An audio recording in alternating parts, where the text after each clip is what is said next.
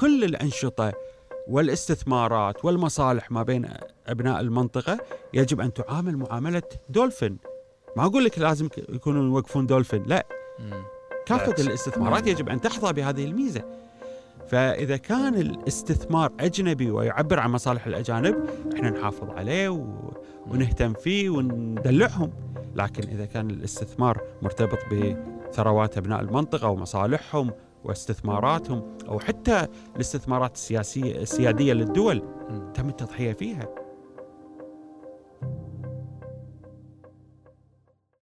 مساكم الله بالخير اليوم قعدنا مع السيد محمد البغلي أبو حسين متخصص ولا باحث في الاقتصاد ورئيس قسم الاقتصاد ولا الصفحة الاقتصادية في جريدة الجريدة.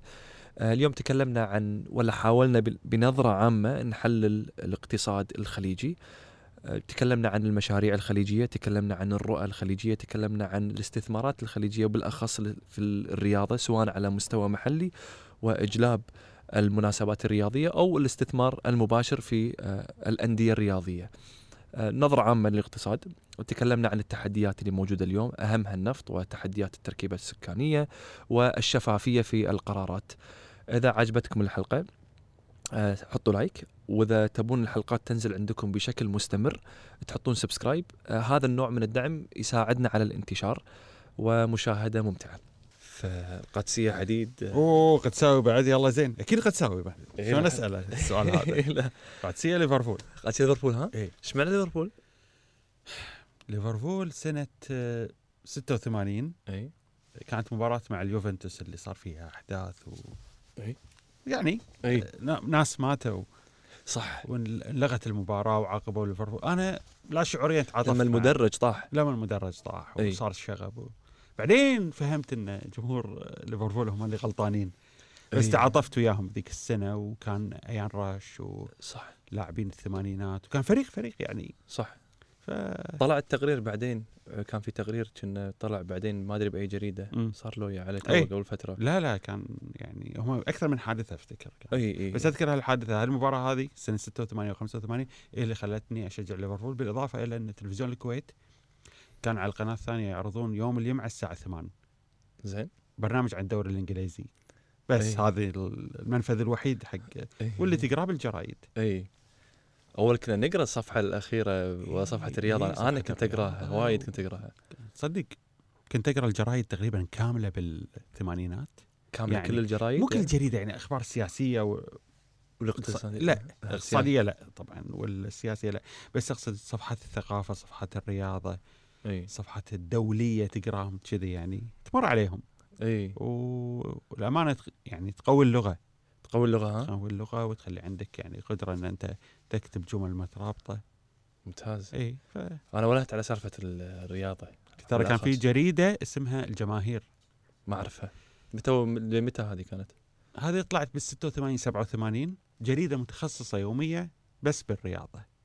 ممتاز. و... ويمكن ثم- سنة أو سنتين أو ثلاث ما كملت. الظاهر كان رئيس تحليل عرباوي وما قاموا ياخذون الدوري وقفوا إيه لا لا لا كان آه، أفتكر محسوب على الشهيد إيه. من جماعة الشهيد يعني قريب عليه يعني صلة قرابة أخوه يعني إيه. قريب قريب آه، جدا صح صح بعدين صار الغزو طبعا صح. اي وبعدين إيه. وقفت كذي. مساك الله بالخير أبو حسين. مساك الله بالخيرات. إحنا ودنا اليوم نسولف آه، ولا نحاول نحلل ال- الوضع الاقتصادي الخليجي مم. سواء على اللي قاعد يصير الحين أو وين رايح في المستقبل. آه، وأنا أكلمك وأقرأ التقارير ولا المقالات اللي أنت تنزلها في جريدة الجريدة. فهمت إن عندك أنت بعض المقالات آه، تتكلم فيها ولا والله كثير من المقالات تتكلم فيها عن الشأن الخليجي الاقتصادي ففي أشياء اليوم صايرة وفي أشياء آه، في خطط موجودة وفي أشياء قاعد تصير لحظيا. مثلا الحين فكرة النفط وبايدن وسياسة بايدن. فودنا بشكل عام نحاول نحلل في موضوع الاقتصاد الخليجي. م. فبداية ودي أدش في بما إن الحين تو صارت فكرة بايدن والنفط. وقاعد نقراها إحنا بالأخبار ومو فاهمينها بالضبط. ودنا انك تفهمنا إياها ونعرف شلون هي قاعد تأثر على الخليج بشكل عام أو إذا إذا كان في تأثير. بعدين راح نبي نبي ندش في فكرة الاقتصاد الخليجي بشكل أخص يعني. بداية أشكرك على هالدعوة. حياك الله. فيصل وما شاء الله برنامج يعني متميز وأنت شخص متميز للأمانة يعني. الله يعطيك الله العافية. الله يحفظك. آه يعني قبل لا نبتدي باي موضوع بخصوص الاقتصاد الخليجي الحلقة هذه إحنا قاعد نسجلها في يوم انعقاد القمة الخليجية. صح قمه اليوم. دول مجلس التعاون الخليجي اجتماعات القادة اللي يعني أنا يعني ملاحظ خلال سنوات طويلة إن الملف الاقتصادي ما كان مطروح نهائيا على جدول أعمال أي قمة يمكن من تأسيس المجلس لليوم ما ناقشوا القادة أو يعني اجتماعات مجلس التعاون الخليجي ناقشت الملف الاقتصادي بشكل يعني التحدي ال- الواضح والقوي اللي واجه دول الخليج مم. قد يكون يعني هذا يعني من الملاحظات اللي الواحد ياخذها على مجلس التعاون الخليجي مم. بالنسبة اللي تفضلت فيه موضوع حتى اليوم الحين يعني ما في؟ حتى اليوم حتى اليوم. قد أنا يكون عبالي بتيني بتقول لي اليوم؟ لا لا لا. آه أوكي. حتى في يعني ممكن يدرج الموضوع في البيان الختامي. آه لكن مجلس التعاون الخليجي خلال 40 سنة لم يحسب له أي إنجاز اقتصادي واحد. هي مو جزء من فكرة المجلس التعاون الخليجي هو الأمن الاقتصادي وال آه، بشكل عام يعني ولا التعاون والتكامل. والتكامل. هذا بالورق. هذا أوكي. هذا بالورق. لكن في الحقيقة يعني إذا بشكل سريع أستعرض لك مجموعة من المشاريع الاقتصادية اللي المفروض إنها تقر من الثمانينات لليوم آه، السوق الخليجية المشتركة لم تقر شنو السوق الخليجي المشتركة؟ أن يكون هناك فتح آه، للأسواق الخليجية بشكل آه، يعني مبسط وسلاسة في تبادل السلع و آه، خلينا نقول يعني البضائع ما بين دول الخليج يكون في عندنا. ما يكون في ضريبة مثلا بين ما يكون في ضريبة في آه، معلوم أو يعني تعاملات آه، خلينا نقول مف... لها أفضلية للسلع الخليجية. هذا لم يحصل. الاتحاد الجمركي الخليجي مم. أيضا من القضايا الشائكة والعالقة واللي فيها خلاف ما بين كل الدول الست مم. مع بعضها البعض ولم يدخل حيز التنفيذ الاتحاد الجمركي.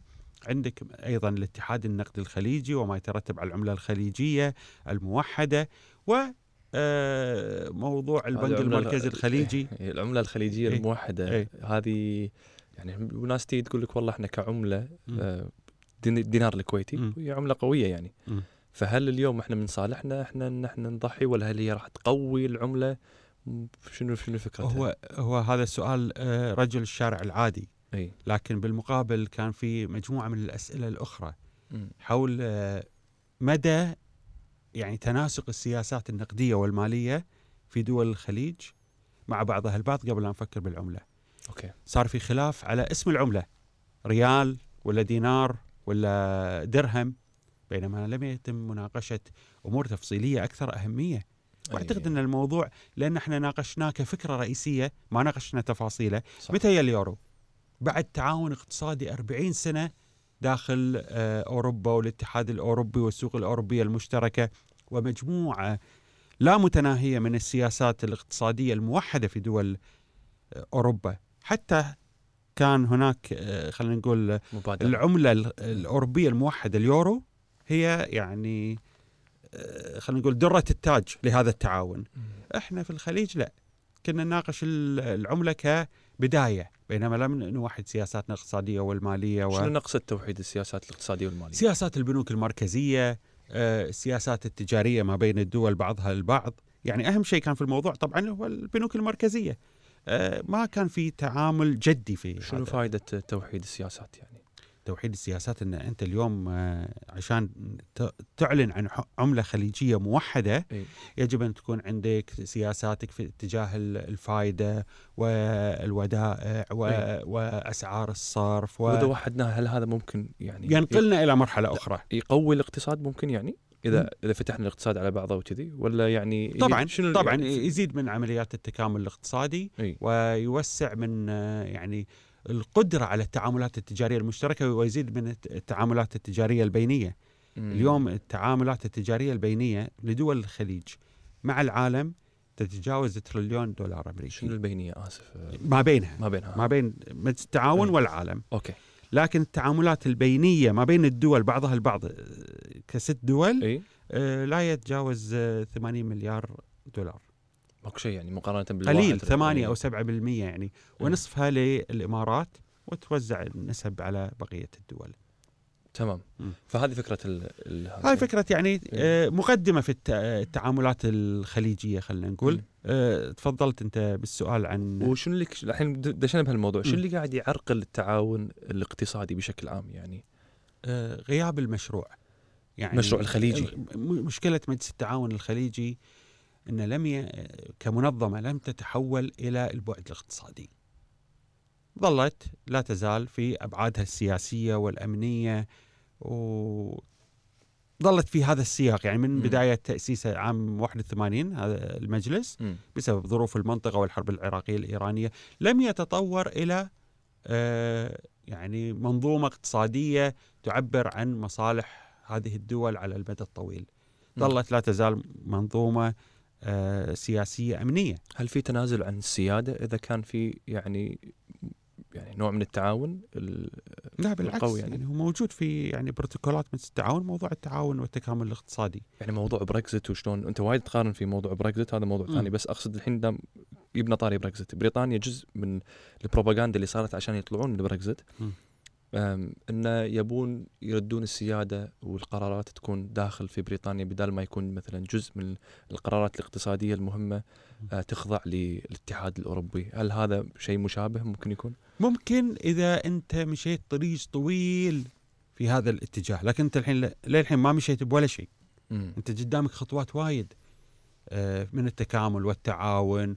ويعني وتبادل الخبرات والمنافع والسلع حتى تصل إلى مسألة إنك تناقش موضوع السيادة. لا. إحنا قدامنا. مساحات كبيرة. فالسبب الرئيسي هو غياب المشروع. إي نعم خصوصا إن كل دول الخليج. تناقش اقتصادياتها وعندها موضوع الرؤى وراح نتطرق لموضوع الرؤى. والتطور الاقتصادي و... لكن لما يقعدون. على طاولة مجلس التعاون ينتهي هذا الأمر بل إن خلال الأزمات العميقة. اللي مر فيها العالم مثلا أزمة عام 2008 الازمه الاقتصادية والمالية مم. وأزمة 2014 تع- تراجع أسعار النفط صح. وأزمة آه، 2020 آه، كورونا. أزمة كورونا مم. ما كان في سياسات اقتصادية خليجية موحدة مفهوم إن هذه الدول تتصرف بشكل خلينا نقول شكل كمنظومة خليجية واحدة مم. لا كل دولة لها تداعياتها ولها طريقتها في التعامل وإذا يعني هذا حقق منافع فهو لنفسه وإذا هذا طاح الله الله وياه مثل ما صار يعني في أكثر من. مناسبة فذكرت أنت عندك مقال عنوانه الاقتصاد ضحية الخلافات السياسية بين دول الخليج. وذكرت في المقال العلاقة الاقتصادية بين دول بين الدول الخليجية مختلة في أساسها الذي يعتمد على مبدأ التنافس أكثر من التكامل. يعني إحنا قاعد قاعد ننافس بعضنا في ناس تقول لك والله منافسة جيدة مم. إنه يكون في تنافس بين دول الخليج بحيث إنه لما يكون في تنافس كل واحد يحاول يقدم أفضل ما عنده وما إلى ذلك وتكون الفائده عامة مثل السيليكون فالي وغيره. فهل إحنا نبي شو شنو اللي تقصده أنت بهالجملة يعني؟ يعني نعم أه يعني إذا قلنا إن الاقتصاد هو ضحية مم. للسياسات الخليجية نعم حصل في أكثر من مناسبة. مم. يعني إذا كنا نقول بناخذ مثال لما حدث في منطقة الخليج من خلال أزمة قطر. صح. أبعادها السياسية وتفاصيلها هذه يعني آه، نتمنى إن هي ما ترجع ولا حتى يعني نناقشها مو مجال المناقشه الأبعاد السياسية. صح. لكن الأبعاد الاقتصادية اللي حصلت في منطقة الخليج بسبب أزمة قطر بينت لنا من جانب إن هذه الدول الخليجية فعلا لا تهتم بالمصالح الاقتصادية العليا بقصد أو بدون قصد بمعنى هذه الأزمة ترتب عليها خسائر أكثر من ما يمكن حسابه بالمليارات. أدت إلى أن قدمت منطقة الخليج نفسها للعالم كسلعة ابتزاز أو دولة أو مجموعة من الدول الخاضعة للابتزاز أو إن هي اللي ممكن الضغط عليها في سبيل كسب التأييد الدولي. فهذا جزء من السمعة يعني. هذه جزء من السمعة. بمعنى أن كل دول الخليج خلال الأزمة الخليجية تسابقت مع انخفاض أسعار النفط وتسجيل العجوزات إلى تحقيق أو تسجيل أكبر صفقات أسلحة في تاريخها في فترة معينة قصيرة. صح. أكثر من 50 أو 60 مليار دولار دفعت في سنة واحدة على صفقات التسلح فقط مع الولايات المتحدة الأمريكية. إيه. وأصبح ترامب يحاول يلعب على الحبال الخليجية. ويبتز هذا وتذكر أنت طريقة كلامه وأسلوبه و... صح. ويعني وقاحته آسف يعني. صح لا لا وقعت زين إيه. فيها في تعامله مع دول. الخليج. أصبحت دول الخليج تسيل المليارات حتى تستطيع أن تستمر وتعوض الفاقد اللي حصل في فترة آه، الخلاف الخليجي. اصبحت دول الخليج تلجأ إلى شركات العلاقات العامة ومكاتب المحاماة في دول العالم لتسويقها ولطرح آه، يعني خلينا نقول آه، رأيها إلى الرأي العام. ليس لتسويق مشروع اقتصادي أو تجاري أو استثماري لكن حتى أنا أسيء لخصمي الآخر وأحاول قدر الإمكان أن أنا أكسب التعاطف ما بين هذه. الكيانات من شركات العلاقات العامة ومكاتب المحاماة خسائر بالمليارات ما حد سأل فيها في البورصات الخليجية وفي قطاعات العقار وفي قطاعات الأغذية وحتى يعني مستثمرين بسيطين ها يعني. كانوا اللي كان يورد لهذه الدولة ووقف واللي كان يعني يستفيد من آه، مم. بضائع تيلة من هذه الدولة هاي كلها وقفت لكن شنو اللي ما وقف هذا المؤسف فعلا اللي ما وقف خلال الأزمة الخليجية ولا كأن في أزمة ما بين الدول كان شيء يسمى خط غاز دولفين ما؟ بين قطر والإمارات. هذا ظل في انسيابيته وعمله ولا كأن في أي مشكلة زين آه، ما بين الدولتين بينما كل مصالح أبناء الم- المنطقة توقفت بسبب هذه معنى. هذا مشى؟ لأن في شركاء فرنسيين وأمريكان مم. فلأن في أجانب في الموضوع فاحنا نتعامل وفق مبادئ المصلحة ومبادئ الحوكمة ونعزل السياسي عن الاقتصادي. ونحاول قدر الإمكان إن إحنا هذا العمل نخليه يعني آه، بعيد عن آه، الخلافات السياسية. بينما كل الأنشطة والاستثمارات والمصالح ما بين أبناء المنطقة يجب أن تعامل معاملة دولفين. ما أقول لك لازم يكونوا يوقفون دولفين لا. بالعكس. الاستثمارات. يجب أن تحظى بهذه الميزة فإذا كان الاستثمار أجنبي ويعبر عن مصالح الأجانب إحنا نحافظ عليه و... ونهتم فيه وندلعهم لكن إذا كان الاستثمار مرتبط بثروات أبناء المنطقة ومصالحهم واستثماراتهم أو حتى الاستثمارات السياسيه السيادية للدول. تم التضحية فيها قطر يمكن سيلت أصول بقيمة 40 مليار دولار حتى تستطيع أن تعوض الفاقد هذه يعني خسائر تتجاوز ما يدفع بالمليارات اكتشفت قطر مثلا من الأمور اللي تم اكتشافها في الأزمة إن قطر دولة منفتحة على العالم منذ أواسط التسعينات و آه، عندها تبادل تجاري مع مختلف دول العالم وعاصمه للمناسبات. لكن بنفس الوقت كان عندها أزمة في الأمن الغذائي. صح. وفتحت على إيه؟ تركيا ده يعني. يعني هذا موضوع مثلا إيه. اللي في موجود في الكويت ما نبي نضرب مثال بالكويت إن إحنا أفضل لكن مثلا. إن كي دي دي والمطاحن والشركات ال- الغذائية المشهورة عندنا الظاهر تبين إن ما في لها مثيل في قطر وهذه مشكلة كبيرة في عمق التنمية وعمق ال- الأمن الغذائي لم يكن لم يتم التنبه لها وأتوقع الحين التنبه لها. إي فأنا أعتقد إن مثل ما قلت اليوم المفروض ان نفكر بشكل أكبر والأمن الغذائي.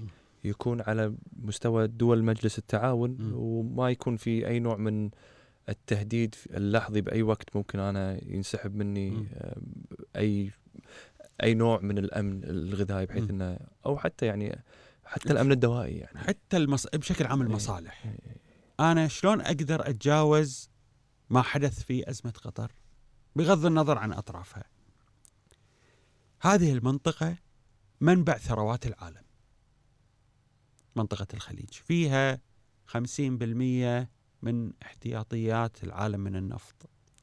وفيها أصول سيادية بما يتجاوز 2 إلى 2.5 تريليون دولار في العالم استثمارات من شرق العالم إلى غربه. صح. أنا شلون أقدر أو أحاول إني أتجاوز تجربة قطر مرة أخرى؟ لأن كانت تجربة مؤلمة تجربة الأزمة القطريه. أعتقد إن الخليج لازم يفكر في نوع جديد من الإدارة. نوع جديد من آليات يعني التي تحكم المشهد الاقتصادي في منطقة الخليج وأرى إن هي تتم من خلال أمرين وفيهم تفاصيل كثيرة.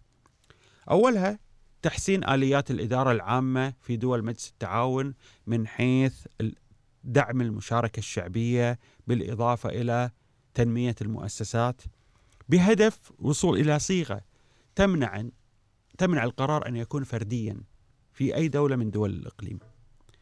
والأمر الثاني أن تتشابك مصالح دول الإقليم بشكل حقيقي، مصالح الاقتصادية بحيث إن أي دولة اليوم في الاتحاد الأوروبي مثلا لا تستطيع فرنسا أن تقاطع ألمانيا لأنه راح يترتب عليها يعني انهيار في شبكة المصالح ما بين هذه الدول.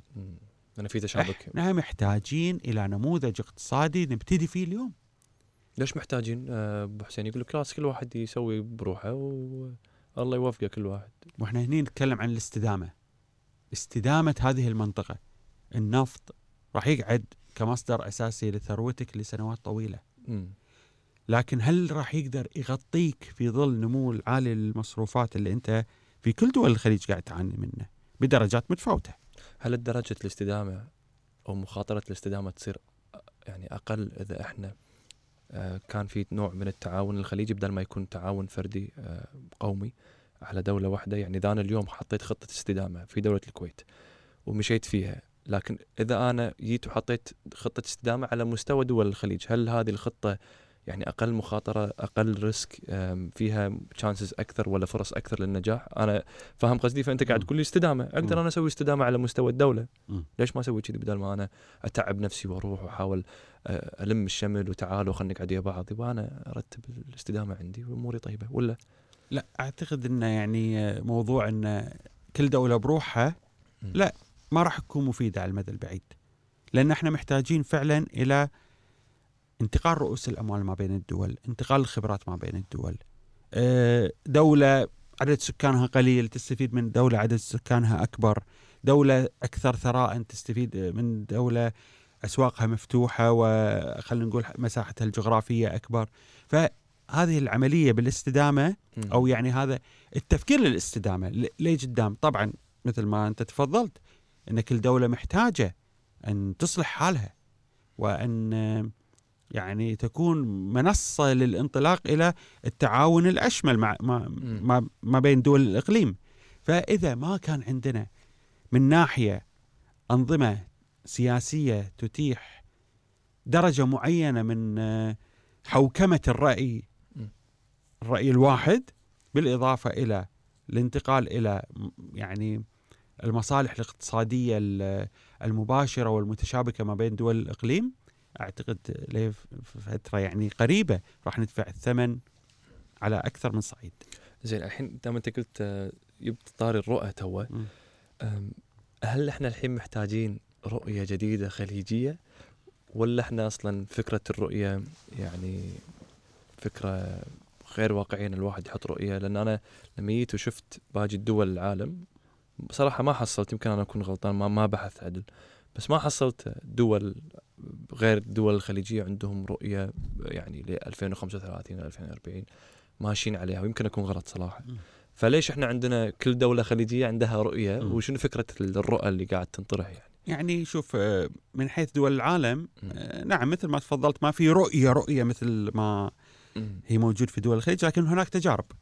يعني يمكن الأخذ فيها كمقياس الاستدلال. مثلا عندك تجربة سنغافورة. في الخمسينات والستينات وعندك أيضا تجربة هونغ كونغ. يعني انتقلت من حال إلى حال آخر. صح. ففي تجارب عالمية لكن المشكلة لم تكن في مثلا نقل التجربة أو استنساخها. أه باعتقادي أن يعني التجارب الخليجية والرؤى وما يعرف ب خلينا نقول بين قوسين مدن الأحلام مدن الأحلام أو المدن الرأسمالية. اللي أبرزها حاليا مطروح على آه، الساحة نيوم في السعودية ومدينة الحرير في الكويت. صح. هالمدينتين يتكلمون عن مستقبل جديد يعني قاعد نتكلم عن كويت جديدة، سعودية مختلفة. شيء جيد إن إحنا نفكر بالمستقبل حتى لو كان عندنا بعض الملاحظات أو بعض ال يعني آه، النقاط اللي يمكن التعليق عليها لكن شيء جيد إن إحنا آه، يعني آه، نفكر بالمستقبل ونحاول قدر الإمكان إن إحنا نخفض من درجة الاعتماد على المورد الوحيد اللي هو النفط وأن تنعكس هذه المدن على يعني الاقتصاد الاختلالات الاقتصادية الخليجية. المعروفة أنا دائما أقول إحنا عندنا بالكويت أي مشروع اقتصادي تبي تسويه يجب أن يشمل أربع أمور أساسية اللي هم. ودول الخليج تماثلنا بدرجة أو بأخرى. زين. تخفيف الاعتماد العالي على النفط. تمام. خفض أو تعديل التركيبة السكانية المختلة اللي مثلا إحنا في الكويت مثلا نتكلم عن 70 وافدين إلى 30 مواطنين. زين ليش نعدلها؟ يعني شنو قصدك نعدلها؟ نعدلها من ناحيتين. من ناحية نوعية ومن ناحية عددية. النوعية أول شيء. النوعيه أن يكون عندنا تدرج في المستويات اللي نحاول إن إحنا نجلبها إلى بلادنا من الخبرات. مو معقول أن يكون حوالي 60% من العمال في الكويت من فئات التعليم ال- ال- الضعيف إلى المعدوم. هذه لها ضريبة. صح. يجب أن يكون عندك تنوع في الخريطة ما بين ضعيف تع- التعليم إلى مرتفع جدا. هذا من جانب. ومن الناحية العددية ما هو معقول أن يكون عندك 30% فقط مواطنين و70% وافدين بغض النظر عن الأبعاد الاجتماعية والأمنية وال خلينا نقول يعني الثقافية مم. أنت قاعد تنفق قاعد تنفق المليارات ما بين صحة وسكن وصحة وكهرباء وطرق و و و خلافة على شعب مو شعبك بس بالنهاية يقول لك إذا أنت قاعد تستفيد منهم لصالح الاقتصاد وفي فكرة أكبر م. وقاعد تاخذ منهم نوع من الضريبة ولا إذا أنت يعني عرفت شلون تنظم فكرة وجود الوافدين آه، بالكويت؟ فيمكن كثرتهم فائده لك أصلا. لذلك أنا قاعد أتكلم عن النوع. وأتكلم عن العدد وليس العدد. وهذا الكلام يجب أن يكون بمعزل عن أي حديث عنصري. بالضبط. يطرح من البعض تجاه الوافدين. أي. أنا لا قاعد أتكلم من ناحية اقتصادية. إذا لم يكن هناك أي. آه يعني فائدة مباشرة من التواجد الأجنبي في البلد فيجب إعادة تنظيمه وتحديده مرة أخرى بحيث إنه مستحيل نوصل ان والله الكويتيين 70% مقابل آه 30% هو, هو بغض النظر عن العدد صح مم. أنت تبي توصل. للموازنه بالضبط يعني أنا قاعد أتكلم. إذا بتكلم عن التركيبه السكانية في الكويت لازم نوصل ل أول شيء معالجة تجارة الإقامات صح وتجارة البشر هذا يمكن تحل لنا 60 70% من مشكلة التركيبه الس- السكانية في الكويت فإحنا قاعد نتكلم اولا عن تخفيف الاعتماد على النفط وتقلباته صح ويمكن راح نرجع على موضوع بايدن اي وال- الحين. خلينا خلينا خلينا نتكلم عنه الحين دام فتحنا الموضوع أوكي. علشان لأنه هو موضوع مو كبير وايد إي. صراحة الحين بايدن اللي فهمته إنه راح حق منظمة أوبك بلس وقال لهم زيدوا إنتاج النفط بحيث إنه يقل مم. سعر النفط ويقل سعر البنزين في أمريكا مم. هذا اللي قريته أنا. زين إحنا شكوا فيك ليش تيجي تضغط علينا على بهالشكل. يعني آه يعني بغض النظر عن إيه. منو شكو بمنو لا يعني إحنا شكوا فيه يعني- يعني, هو ليش يضغط على دول أوبك بلس علشان يخ- علشان يفيد. المواطن الأمريكي أنا هذا اللي. فهمته اي هو من جانب ومن جانب آخر إيه. ممكن تنظر لها أه وأنا بالنسبة لي يعني إن أكيد ما أيد مثل هالكلام اللي قاله لكن انت قاعد تبيع لهم نفط غالي. وتستورد منهم سلع شنو؟ مرتفعة أيضا فإذا سلع- إذا أنت بعت نفط غالي السلع تكون مرتفعة إيه. أوكي لأن أنت بعت للمادة الأساسية مر- إيه. مرتفعة ف... راح يردها عليك بس الموضوع أعمق من كذي وأعمق من باي- بايدن وأكثر آه، خلينا نقول يعني خطورة على المستقبل الخليجي مم. شلون اليوم إحنا قاعد نتكلم عن توجه أخضر في العالم أخضر زين البيئة. حيادية الكربون المدن النظيفة الاستثمار البيئي السندات الخضراء كلها مفاهيم جديدة قاعد تطلع تؤثر على النفط مو كسلعة بيع وشراء على قيمة النفط في الاقتصاد العالمي. الحين ممكن عاد نسأل روحنا سؤال هل راح ينتهي النفط يعني؟ خلاص العالم ما راح يحتاجه؟ مو هذا الخوف. النفط راح يظل موجود كسلعة أساسية في الاقتصاد العالمي كعنصر أساسي للطاقة. زين. الخوف شنو؟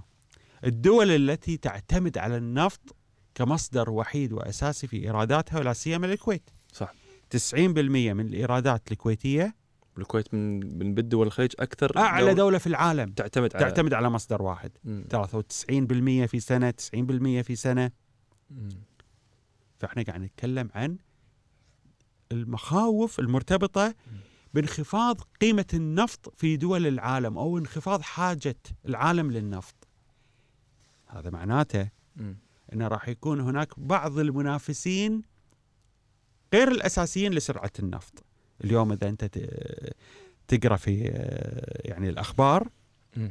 بايدن أول شيء كمرشح للحزب الديمقراطي كان مناهض للنفط التقليدي اولا أول ما نجح في الانتخابات أطلق آه، صندوق بقيمة 2000 مليار دولار في سبيل التحول من الطاقة التقليدية إلى الطاقة النظيفة اثنين- 2000 مليار يعني 2 يعني تريليون. تر... 2 تريليون. نعم بسبيل التحول من الطاقة التقليدية للطاقة النظيفة تكتشف أن هناك شركات النفط التقليدية الأساسية في العالم بريتش بتروليوم آه، شل توتال باعت أصول نفطية واتجهت إلى الأصول النظيفة كنوع من تنويع مخاطرها وهذه شركات نفطية.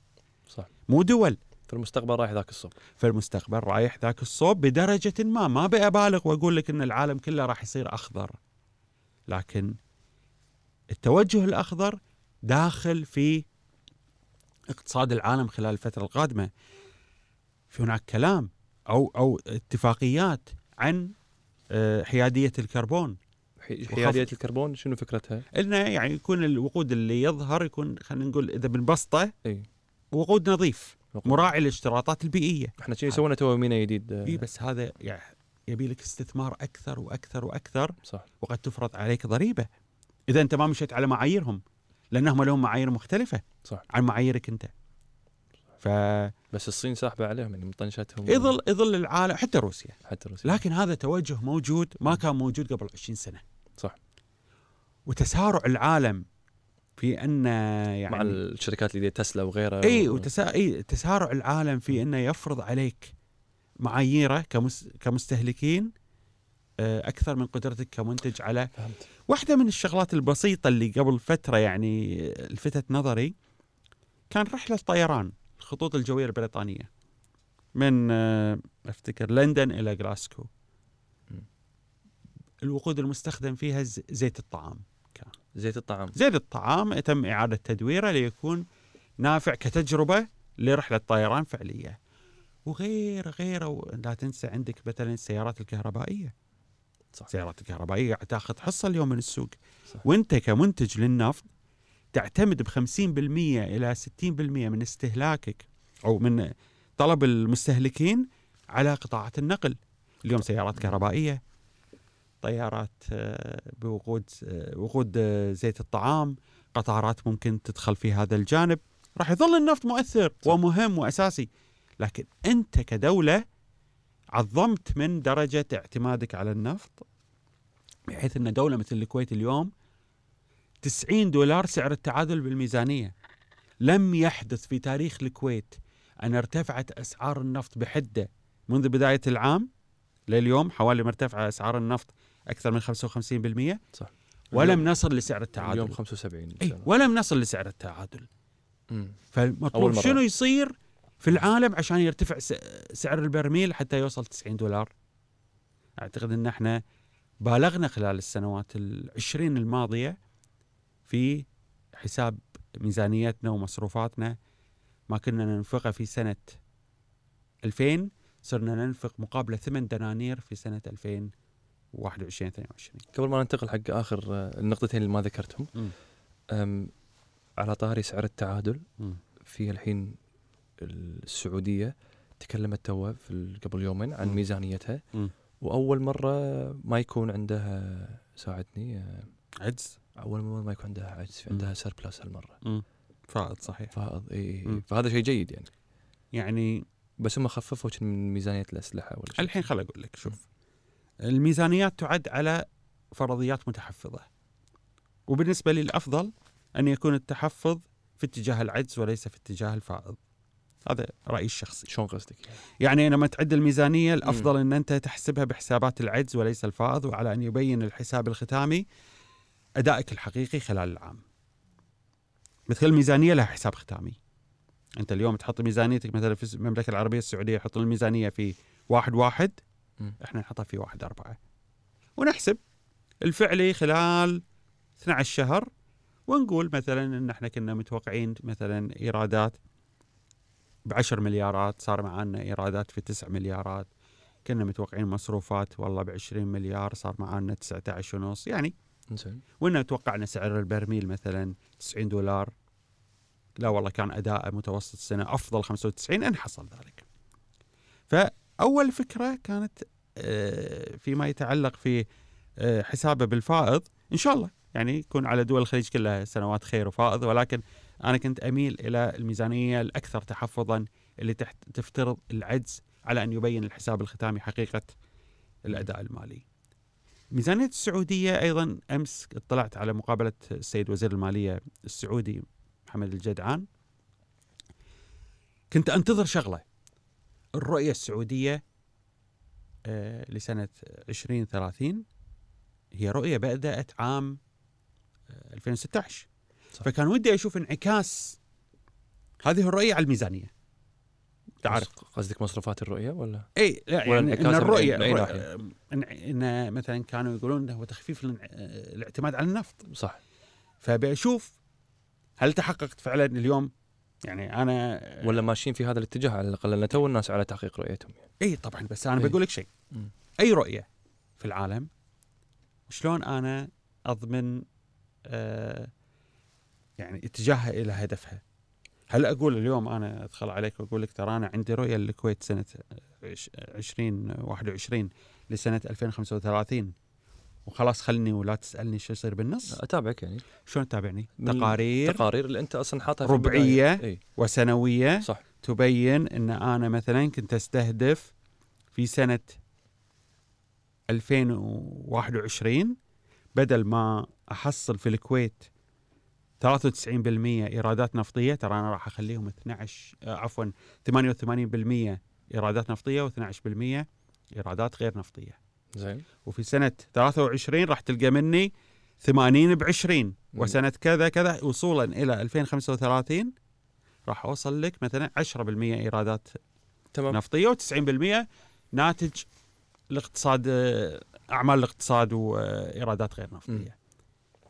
وجدت مثلا في آه، الرؤية السعودية أو في الميزانية السعودية إنها لا تزال تحافظ على في سنة 2021 لا تزال تحافظ على النسبة المحددة والقديمة اللي هي حوالي 60 إلى 62% لا يزالون يعتمدون بنفس النسبة على الإيرادات النفطية مع أن السعودية لا تحتسب إيرادات البتروكيماويات والمنتجات البترولية من ضمن الإيرادات النفطية فقد يصلون إلى 80%. فهمت في هذا السنة لم تتضمن الميزانية أي معلومات عن الإيرادات النفطية وتم احتسابها مع الإيرادات غير النفطية والإيرادات الضريبية. السيد وزير المالية السعودي كان له رأي أن هذه لم تعد مسؤوليتنا، مسؤولية شركة أرامكو، شركة أرامكو الآن مدرجة في السوق السعودي صح فبالتالي إحنا ما نقدر نصرح عنها. لكن كان ممكن أيضا إعطاء إطار عشان المتابع يفهم مدى اتساق الرؤية على تنفيذ الاقتصاد السعودي وكذلك أيضا في الكويت. إحنا عندنا مشكلة في غموض يعني. انت هذا اللي بنوصل له. الحين كان مو في بس غموض. غموض مو آه. بس غموض. يعني قد إن الكلام اللي يطرح في الرؤية لا يطبق واقعيا. بالكويت عندنا ثلاث خطط تنموية. خطة 2010 إلى 2015 وهي الخطة اللي يعني كانوا يتكلمون أن الكويت بتصير هونغ كونغ وسنغافورة. صح. وأعلن رئيس ال- عفوا.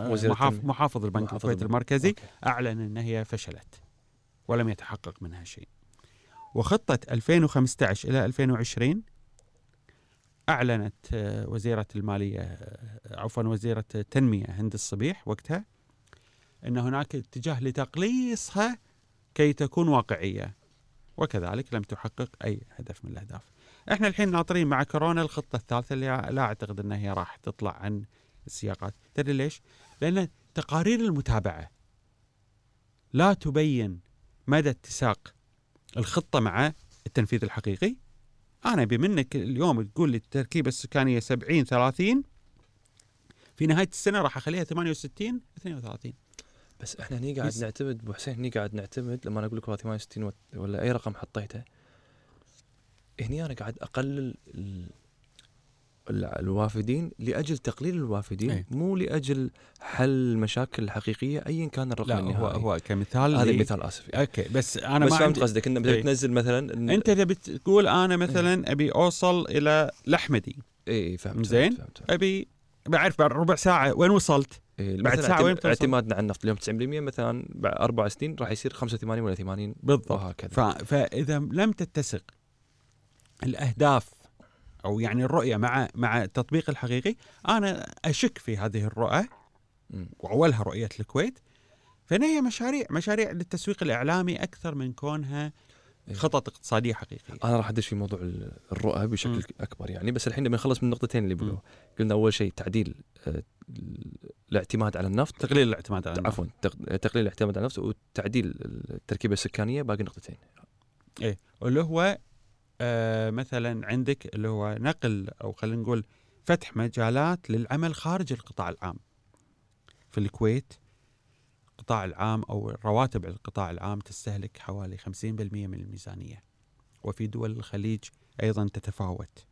هذه النسبة ما بين 50 إلى 60%. مشكلتنا في إن إحنا ما استغلينا سنوات الفوائض في إقامة اقتصاد منتج واقتصاد حقيقي وتوفير الفرص لشباب الكويت والمبادرين والشباب الخليجي. بالعكس يعني إحنا خذينا هذه الثروه كسنوات يعني كأنها مستدامة وهذه الثروه لن تتوقف. يعني راح يكون عندي سنوات طويلة من ال- خلينا نقول الإيرادات العالية والاستثنائية. وتم تحميل الميزانية العامة أعباء لا متناهية ومستمرة من المليارات. آه، ميزانية الكويت تضاعفت ثمان مرات خلال عشرين سنة. آه، الرواتب تضاعفت أكثر من تسع أو عشر مرات. أنت قاعد تتكلم عن انتقال من القطاع الخاص إلى القطاع العام. فأصبح أنت اليوم قاعد تتكلم عن يعني عبء خلقته على نفسك. اليوم أنشأنا مؤسسات هدفها المفروض أنه تحدث بعض التحول في سوق العمل في الكويت. صح. لأن أنا ما أقدر كدولة أقول والله ما لي شغل فيهم ماني موظفكم قعدوا بطالة. لا هذه لها أبعاد اجتماعية واقتصادية وسياسية ما حد راح يتحملها. بس يردون عليك لك سوينا الصندوق الوطني. هذا الكلام. نعم صحيح. هذا كلامهم. الصندوق الوطني آه، هيئة الاستثمار المباشر. هذه أغراضها الأساسية. الصندوق الوطني مشكلته غير إن انشغل سنوات طويلة. بالنزاع ما بين قياداته ومجلس الإدارة والإدارة. التنفيذية. أعتقد انه خلال سبع سنوات عندهم خمس مدراء.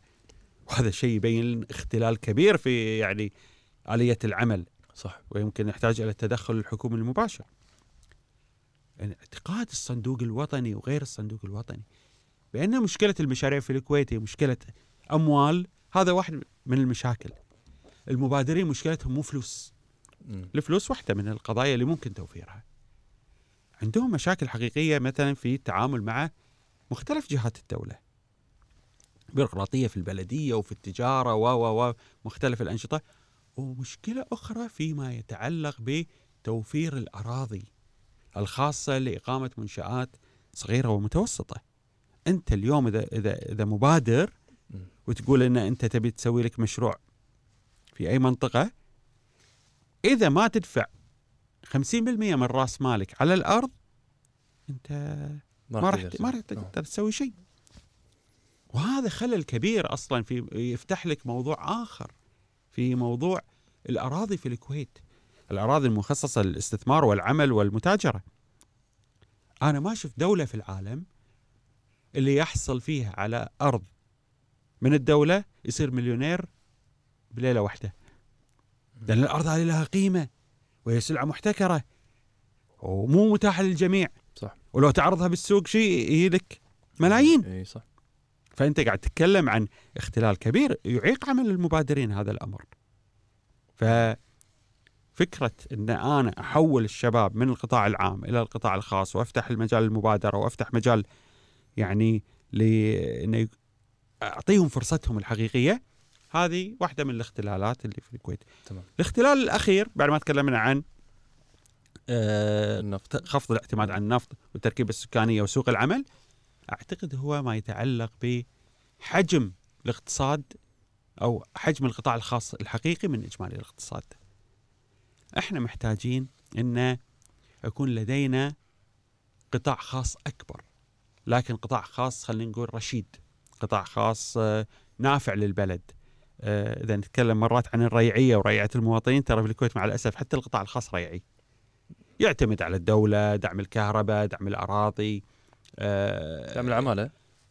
مو بس دعم العمالة دعم العمالة أقول الموظفين أنا أكلمك على القطاع الخاص نفسه نفسه، ك- إيه. ككيانات. فهمت. يعني ال... يعتمد بشكل كامل على الإنفاق الحكومي.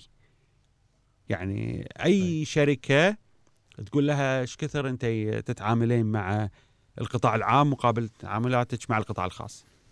أقل شيء راح يكون إذا مو 100% يتعامل مع القطاع العام راح يتعامل 90% مع القطاع العام مقابل 10% فقط. تعاملات آه، صح. مع القطاع الخاص فالقطاع الخاص جدا يعتمد على الدولة آه، بحاجة إلى تطوير هذا القطاع وكأن يأخذ حجما أكبر في في الاقتصاد بحيث إنه يكون نافع ويقلل الاعتماد على الدولة وإذا ما كان في مجال حاليا إنه يدفع الضريبة مثلا لظرف غير مناسب أن يكون مثلا قناة لتوظيف الكويتيين جلب الخبرات الخارجية أنا أعتقد إنه بحاجة إلى يعني القطاع الخاص من القطاعات اللي ممكن الاستفادة منها بشكل كبير لو كانت عندنا رؤية واضحة. إيش رأيك بدعم العماله؟ سوق مختل، سوق العمل مختل، كفكرة هي قد لا تكون يعني فكرة اقتصادية صحيحة، لكن هي احدى أعراض أعراض المرض. هل لأن اليوم في تنافس في يعني المعاشات بين القطاع الخاص والقطاع الحكومي فاضطروا الحكومة إنهم يحطون دعم العمالة بحيث إنه يعني تكون ممكن يكون القطاع الخاص جاذب للكويتيين يعني مو هذه واحدة من المشاكل، اعتبار إن المشكلة مالية. المشكلة في الكويت للشباب ليست مالية. نعم يبي دعم عمالة، لكن من قال إن هذا الوحيد اللي رغبة؟ ما هو يقدر يروح الحكومة ويسوي له مشروع الخاص وهو مرتاح. حط مميزات أفضل في جذب الكويتيين للعمل في القطاع الخاص. يعني أنت لو تفكر مثلا أنك تقول إنه والله المتقاعد في القطاع الخاص أو الموظف في القطاع الخاص يقضي سنوات أقل للتقاعد من القطاع العام راح يكون محفز يمكن حتى أحسن من من دعم العمالة. صح. هذه من الأمور اللي يعني صح. آه مشكلتنا دائما نفكر إنه فلوس. الحل بالفلوس. نفس الشيء التقاعد المبكر هو فلوس من النهاية يعني. يعني بصياغة أخرى أقصد. اي بس نفس الشيء. إنه والله مثلا هو يقدر يمارس أعمال أخرى بعد يعني اي مع مع التقاعد بس أنا فكرتي إن المحفزات مو بالضرورة تكون مالية. هذه دائما عندنا مشكلة ما بين الحكومة وحتى النواب مجلس الامه يعتقدون دائما إن أي مشكلة حط لها فلوس. هي كان الصفوف الأمامية مكافاه الصفوف الأمامية. مثلا هذه واحدة منهم. وكانت نتيجة مدمرة خلال سنوات الفوائد النفطية. لأنه ما يدفع فلوس بس يدفع فلوس ذات يعني التزام لسنوات. مم. جماعة النفط يبون كادر جماعة المعلمين يبون كادر يبون كذا أوكي ما عليهم بالعافية. بس مو أنا هذه نقطتي. إن أنت لما تحمل الميزانية العامة للدولة أعباء على المدى الطويل راح تتراكم وتتضاعف. صح. ولا شلون يرتفع 3 مليارات في 2000 2001 إلى 23 مليار مصروفات في 2021 لأن أنت خلاص كل الحل عندك صار إن أنت تدفع فلوس. بس القطاع الخاص بالإمارات ودبي كنا جيد شكليا على الأقل ظاهريا أنا ما ما بحثت يعني هل تعتقد أن الإمارات بشكل عام ولا دبي بشكل عام نموذج جيد. للقطاع الخاص؟ أوكي يعني دبي.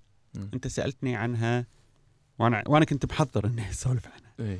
اي هي دبي هي نموذج الأب لمدن الأحلام. أكيد يعني لما نتكلم بالكويت في الحرير ونتكلم في السعودية نيوم اي أكيد راح نرجع إلى تجربة إمارة دبي. صح. لأنها التجربة الأقدم والأعرق والأكثر يعني اللي شفناها بعيوننا. وهم حطوا رؤية الامارات يعني بالمناسبة. مم. أنت تنتهي آخر الشهر مم. هذا وحطوا رؤية جديدة من 2021 ل 2030 مم. كان عندهم رؤية من 2007 2008 مم. والحين هالسنة تنتهي فواضح إنه هم خلاص يعني كانه يمكن هذا النموذج نموذج الرؤية اللي انبنى على دبي هو اللي كان ناجح يعني ولا لا أنا عندي ملاحظات على نموذج دبي تمام يعني سنة 2009 صح العالم على أزمة وقعت في إمارة دبي بالتزامن مع الأزمة المالية العالمية. هذه الأزمة معرض لها أي كيان في العالم. يعني أمريكا صار فيها أزمة وأوروبا دول حاو... كانت بتفلس والصين واليابان والعالم كله بنوك انهارت وشي. لكن لفت نظري في دبي انه كشف اختلالات كانت غايبة في في النموذج في نموذج دبي. طبعا إحنا نروح دبي ونشوفها ونشوف إنها هي من أفضل الأماكن في سلاسة الأعمال صح. والمعاملات وهذا حقيقي. لكن بين لنا بعض الأمور الأخرى اللي كانت غايبة. أولها إن هناك مجموعة من الفرضيات التي يعني لا يمكن الرهان عليها على المدى الطويل خصوصا للدول وليس للشركات. شلون؟ أولها افتراض أن النمو العالمي لن يتوقف. أن أنا مثلا عندي سلع عقارية وعندي سلع في ميناء آه، جبل علي وأن أنا أقدم خدمة للعالم فكثر ما أتوسع راح أحصل طلب. مم. هذه الأزمة المالية كشفتها بطريقة يعني واضحة بأن النمو العالمي لا يمكن أن يستمر إلى ما لا نهاية، لابد أن يكون هناك تصحيح وتراجع وإعادة دوران للاقتصاد بحيث أنه ممكن يكون في مثل ما عندك نمو قوي يحصل عندك تباطؤ، فلازم تحسب حسابات التب- التباطؤ مثل ما تحسب حسابات النمو. بس هم ما كانوا حاسبين حساب التباطؤ بس اللي صار هي أزمة عالمية وكارثة صارت يعني ف هذه هذه مخاطرة لابد من إنهم يدشون فيها. إذا أنت تبي تيجي تسوي أي مشروع كبير في مخاطرات وأنت تدش يعني. مو إحنا دائما نقول إذا كان المستثمر آه، يعني يحقق أرباح عالية في الرواج وخسائر فادحة في الركود أو التراجع الحاد وين آه، يعني حصافته؟ فهمت. لأن السوق يوديك فوق صح. ويبك تحت. أنت عاد هني ك كمدير للاستثمار أو ك يعني شخص مشرف على خطة معينة. وين حصافتك؟ وين تحاول إن أنت تقلل المخاطر؟ تحاول إن أنت في جانب آخر تستفيد من الفرص؟ صح. حتى يعني أما التعويل على أن الأزمة توديني فوق أن الرواج يوديني فوق والأزمة تنزلني تحت أعتقد انه لا يعني بس هذه أنا أقصد أن هذه كانت أزمة كبيرة يعني ما إيه، كانت مثل ما أزمة قلت. إذا كانت أزمة صغيرة إيه. ونزلتك وطيحتك فأنت هني يمكن. مو- ما أنا بيك. عند آخر شيء إي. آه وأن النمو كذلك خلينا نقول السكاني الطلب على العقارات والزيارات و- واختلاف التركيبة السكانية هذا أيضا مستمر إلى ما لا نهاية ومثل ما شفنا إحنا العديد من العاملين في إمارة دبي تركوها وصار في أزمة حتى في أسعار العقارات وارتبطت في صح. التمويلات وغيرها.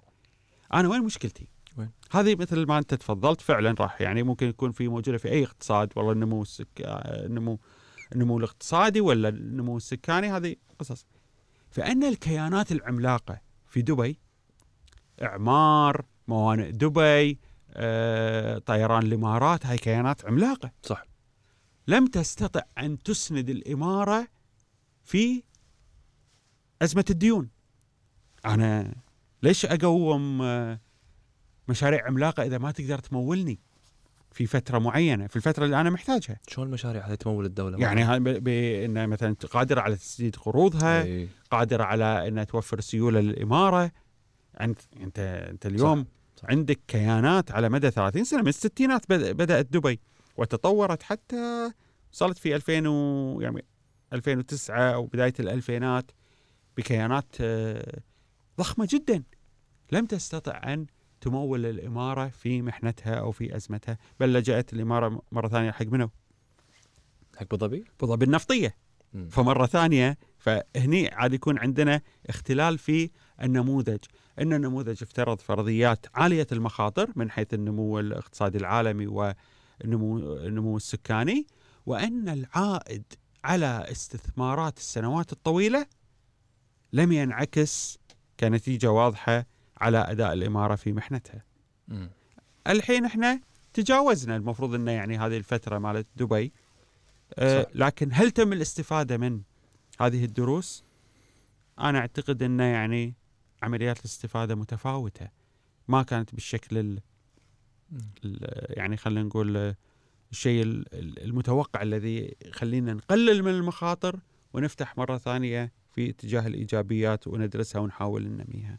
بس الحين نروح دبي نشوفها يعني كل شيء فيها يعني مش مرتبه صراحة. صحيح. كل شيء زين كل شيء سريع كل شيء مرتب كل شيء يعني تروح وترد تسوي اللي تبي. يعني إحنا شنو اللي شنو اللي نبيه إحنا نعتقد ان ممكن نموذج دبي هو مو النموذج الجيد نعتقد. فاهم قصدي؟ شنو ما هو النموذج الجي- الجيد اذا دبي في عليها علامات استفهام. يعني فاهم قصدي؟ الناس مم. تروح دبي اليوم تشوف تقول مستانسه مستانسه اي. كل شيء فيها. وكل شيء قاعد تسوي من غير ما يعني ما في تعب في عداله الكل يتخالف. يعني. فاهم قصدي؟ أي. قاعد الناس تحس بهذا الشيء. فإحنا شنو شنو اللي مو قاعد نشوفه يعني؟ هو بدون شك يعني صورة دبي يعني عند الناس وأي واحد يروح لها يعني صورة مريحة جدا. صح. لكن يعني هل هذا الأمر نرجع نقول هل هذا الأمر مستدام؟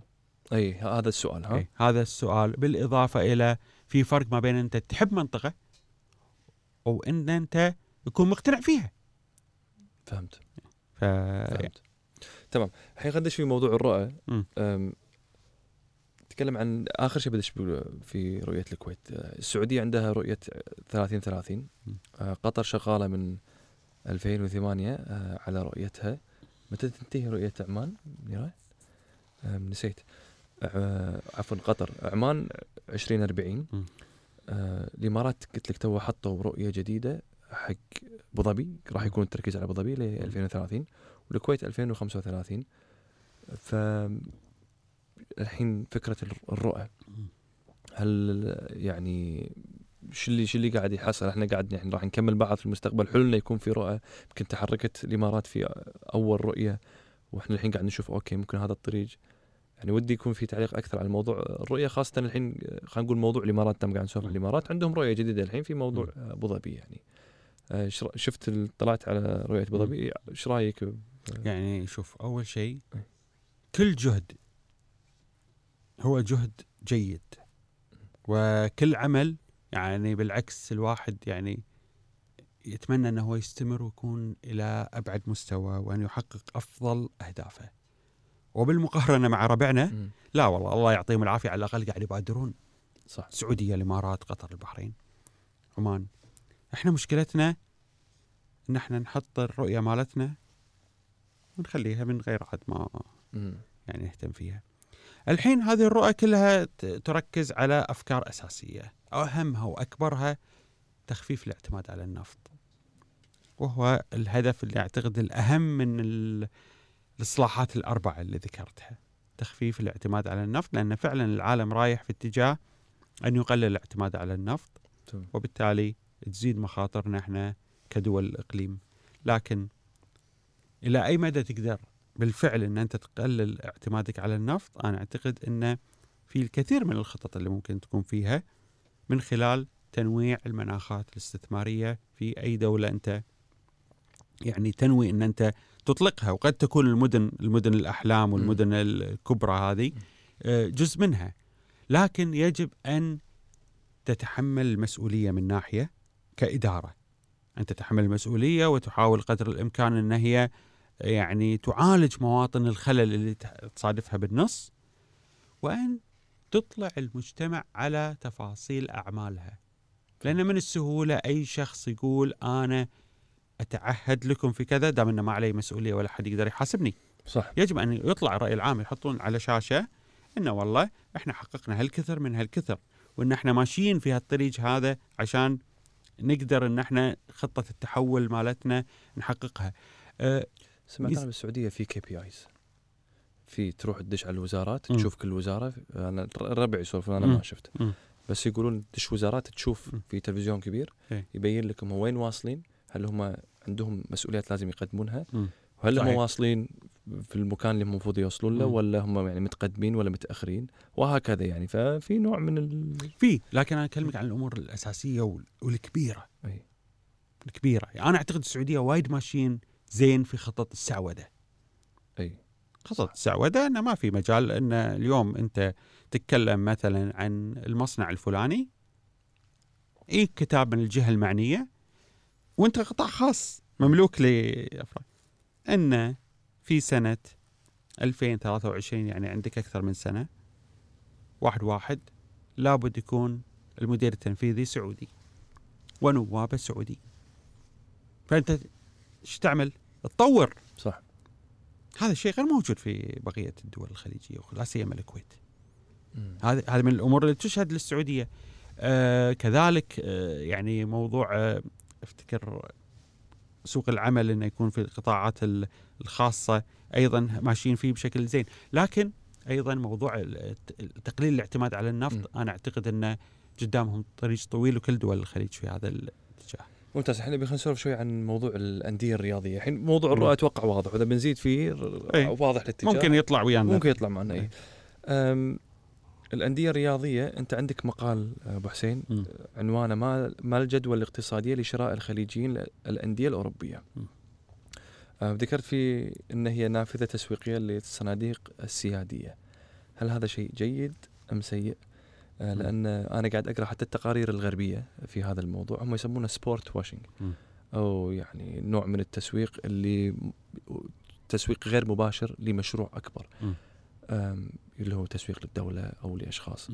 فهل إحنا نشوفه هذا شيء جيد ولا شيء زين؟ أنا بالنسبة لي أشوف أوكي ليش ما دولة تشتري نادي؟ وعن طريق النادي هي قاعد تفيد خلينا نقول الدوري ونفس الوقت أنا أفيد نفسي يعني صحيح. واعدل صورتي سواء. أبي أنا أخذها بطريقة تسويقية أو غيرها. إيش رأيك بالموضوع أنت هذا؟ طبعا يعني شراء الأندية الرياضية. قد لا يكون مربح من الناحية المالية بمعنى أن إحنا مثلا نشوف السنة اللي قبل كورونا آه، إيرادات عالية للانديه المعروفة الأوروبية برشلونة ريال قد تناهز آه، يعني مليار دولار. لكن العائد على الربح 3% 4% فبالتالي يعني استثمار ممكن تحصل مثل استثمارات وايد في أكثر من قطاع. صحة طرق بنية تحتية. فائده فائده من الأندية الأوروبية آه، هي فعلا فيما يتعلق بتسويق هذه الدولة أمام العالم. مثلا نشوف مثلا إن آه، الأرسنال طيران الإمارات. صح. عدل؟ ومثلا آه، أبو ظبي عندهم السيتي وقطر عندهم باريس سان جيرمان والحين السعودية تملكوا نادي نيوكاسل. صح 80% 80% مع شركاء اجانب هذه نافذة تسويقية. ليش نافذة تسويقية؟ لأن شعبية هذه الأندية على كل الكرة الأرضية تحصل لك في الصين وفي الولايات المتحدة وفي أفريقيا من يشجع هذه الأندية صح. الأوروبية العملاقة. فبالتالي أنت قاعد تتكلم عن يعني شعبية لا متناهية لا تتيحها أي منصة أخرى. صح. يمكن بس الأفلام اللي تتيح آه، منصة دعائية لأي شركة أو دولة مثل الرياضة. لكن أيضا ممكن يفتح عليك بيبان بعد هذا الاستثمار. شلون؟ يعني يعني ممكن يفتح عليك موضوع مثلا حقوق الإنسان وتصير ردة الفعل عكسية أو حقوق العمالة. طبعا أنا أتمنى إن تعالج هذه الأمور بدون ما أحد يعني يفتح علينا الباب صح. لكن أنا أقول إنها هي من ال- الجانب السلبي بس في أشياء هم يطلبونها ما مم. تتماشى مع ثقافتنا مم. فيعني هل إحنا ما نستثمر يعني. مثلا حقوق اي مفهوم اي اي أوكي هل إحنا يعني لا لا بالعكس استثمر إيه. وخلنا نقول لما انت الحين شو نسوي هنا في هالحالة؟ إيه. أنا غلطان إيه. شو نسوي؟ لا؟ أنت تروح تستثمر أنا إيه. أفهم إنهم مثلا ممكن يمارسون عليك في ضغوط ال- المثليين مثلا مثلي إيه. وأنت ترد عليهم بأن هذه ثقافتنا وديننا و و و إيه. وتحصل يعني من يتفهم وجهة نظرك صح لكن لما يكلمونك عن حقوق الإنسان إيه أو حقوق العمالة صح إيش بتقول لهم؟ ما يصير يعني ما عندك رد أو إن شكلك يطلع مو زين قدام العالم في في طور التطور إيه. هذه المفروض إيه. المفروض يكون وأنا بس أقول دائما قبل لا يكلمونا الغرب إحنا المفروض اللي بس هل إحنا نبادر. لأن إحنا قاعد قاعد نطور إحنا مو دول مو دول إيه. متطورة. وعندها يعني اقتصاد منتج. وما إلى ذلك يعني فإحنا حتى مؤسساتنا بسيطة. بسيطة يعني حتى لكن- مو ناضجه 100% فيعني المفروض يكون الرد أنا أسف قاعد مم. اقاطعك ابو حسين أعتقد خذ المفروض يكون الرد أنا وأنت تصلح لي إنه يكون الرد صريح إحنا في طور التطوير مم. لازم تعطونا مساحتنا وما يصير تضغطون علينا بهذا الشكل يعني ولا إيش رأيك؟ يعني طور التطوير يحتاج إلى إنك فعلا تري الآخرين إنك فعلا قاعد تتطور وماشي بهالطريق هذا من جانب من جانب آخر قد أنا وياك نقول شيء هم ما يفهمونه يعني هم بالنهايه لهم معاييرهم ولهم ضوابطهم ولكن نرجع لموضوع الأندية الرياضية أي. الانديه الرياضية منصات دعائية للسياحة ولخطوط الطيران مم. من يدري باكر ممكن تشوف آه، نيوكاسل عليه شعار نيوم صح. السعوديه ودعاية وتنشر في العالم كله فهي منصات وأتمنى هذا النوع التسويق هم عندهم مشكلة فيه أيوة. وهم عندهم مشكلة في انه يكون وحتى في إنكار يعني ما. مو إنكار حتى لما سألوا الصندوق اللي استثمر الصندوق السعودي اللي استثمر في نيوكاسل مم. قالوا لا هذا استثمار يعني كان الرد إن إحنا ترى ما لنا شغل هذا استثمار صحيح لكن نفس الوقت هل هو فعلا استثمار هذا السؤال. الحين إحنا ندخل في المشكلة اللي كانت موجودة سنة 2008 قبل الأزمة المالية العالمية. كان هناك ضغط غربي من الولايات المتحدة وأوروبا على الصناديق السيادية الخليجية. يتهمون الصناديق السيادية الخليجية بأنها صناديق غير شفافة. تضع معايير سياسية في استثماراتها بمعنى أن مثلا أنت والله تروح تشتري يا الصندوق الفلاني الخليجي حصة في شركة نفطية مثلا لأن هذه الشركة رئيسها هو كان وزير خارجية سابق في دولة معينة أو له نفوذ في حكومة معينة. فهذه مسألة لازم تندار ودائما تندار وراح تندار. واصلا أحد يعني الأفكار اللي يطرحونها الحزب الجمهوري دائما على شفافية الصناديق السيادية الخليجية. لأن شافوا انه في دخول قوي في الاستثمارات آه، خصوصا من دول الخليج الغنية السعودية الكويت قطر الإمارات. فيحاولون انه مثلا يضايقوننا أو انه يعني يضعون بعض المعايير الخاصة فيهم يطبقونها علينا لكن في النهاية هذا نقاش موجود صح. وأنت تقدر مهما كانت الاتهامات إذا ماشي بالطريق القانوني السليم وأتوقع إن الكل ماشي بالطريق القانوني صح. السليم أعتقد إنه ممكن تتجاوزها يعني إيه، ما هذا اللي حاصل أتوقع بنيوكاسل أنا أشجع نيوكاسل بس عشان شي شوي مهتم بالموضوع إي الحين المشكلة احتمال ينزل درجة ثانية وهذا راح يزيد العبء على تطويره لأن صح. أنت قبل 10 سنوات 15 سنة تقدر تشتري أي نادي وتضخ فيه المليارات صح. ثم تسوي فيه مثل ما تبي الحين لا في قواعد للعب النظيف والمصروفات والإيرادات صح وتكون هناك نوع من الموازنة صح في هذه العملية فأعتقد إنه يعني آه، حتى هبوط نيوكاسل قد يؤدي إلى يعني عرقلة. إيه. اتجاهات تطويرة. اللي يهمني في موضوع الأندية الخليجية والإنفاق الرياضي. أن ينعكس هذا المشروع ولو في فترة لاحقة على تطوير أبناء المنطقة. شلون؟ أن يتطور الرياضه عندنا تطور آليات الإدارة الرياضية وأن تتطور مستويات اللاعبين وأن تف تفتح معاهد ما بيننا وما بين هذه الأندية.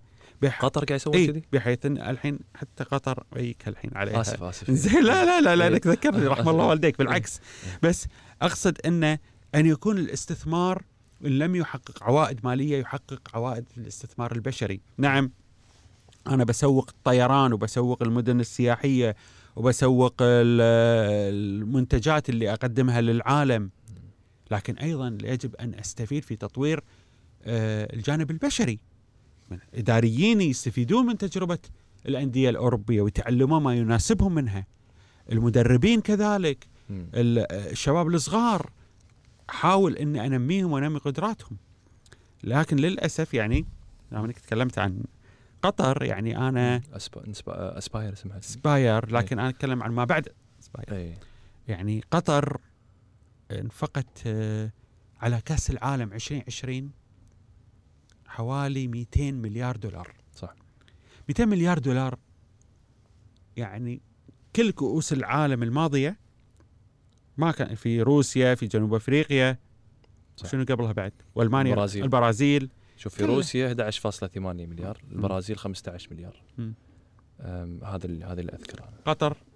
200 بس هم قالوا قطر عشان نكون شوي عادلين. قالوا ان جزء كبير منه في تأسيس الدولة نفسها ولا تأسيس صحيح. البنية التحتية للدولة نفسها أصلا ما. كانت موجودة يعني. وهذا أمر مشروع ولكن أبي أتكلم عن أمور أخرى يعني في هذا الإطار. إذا أنت اليوم تقول بال 200 مليار سويت آه، دولة جديدة. أي. شنو انعكس ذلك على الاقتصاد؟ نشوف بيانات الاقتصاد آه، ميزانيه قطر آه، 2020 مم. اعتماد 80% على الغاز. يعني وين التنوع الاقتصادي اللي آه، العائد على ال 200 مليار 200 مليار دفعتها على البنية التحتية وعلى تأسيس قطر الجديدة. يجب أن يكون لها انعكاس على ميزانيتك بس هذا على مو للحين ما خلص المشروع؟ يعتبر ولا يعتبر المفروض يكون في نتائج المفروض اوليه يكون في نتائج يعني. تقلل الاعتماد على الغاز بالعكس من خطة قطر زيادة الاعتماد على الغاز حتى 2027 زيادة الاعتماد على الغاز؟ زيادة الاعتماد والاستثمار في الغاز. إلى 2027 إلى عام 2027 عندهم؟ مشروع. يعني إيه شنو شنو الفكرة هذه يعني؟ لأنهم ما يبون يتوسعون في صادرات الغاز. أيوه. عشان تغطي مصروفاتهم. هذا من جانب. من جانب آخر أنت قاعد تتكلم عن الميزانية القطرية. آه، يعني حوالي 50 أو 55% من مصروفاتها رواتب. فأنت قاعد تتكلم عن أمور مشابهة لاختلالات الكويت اللي ما أنفقت 200 مليار ولا سوت كأس عالم ولا سوت آه، يعني آه، أمور ضخمة مثل اللي سوتها قطر. أنت قاعد تتكلم عن آه، قطر تحولت إلى عاصمة للمناسبات. تبي الأمريكان وطالبان تلقاهم بقطر تبي كأس العالم تلقاه بقطر.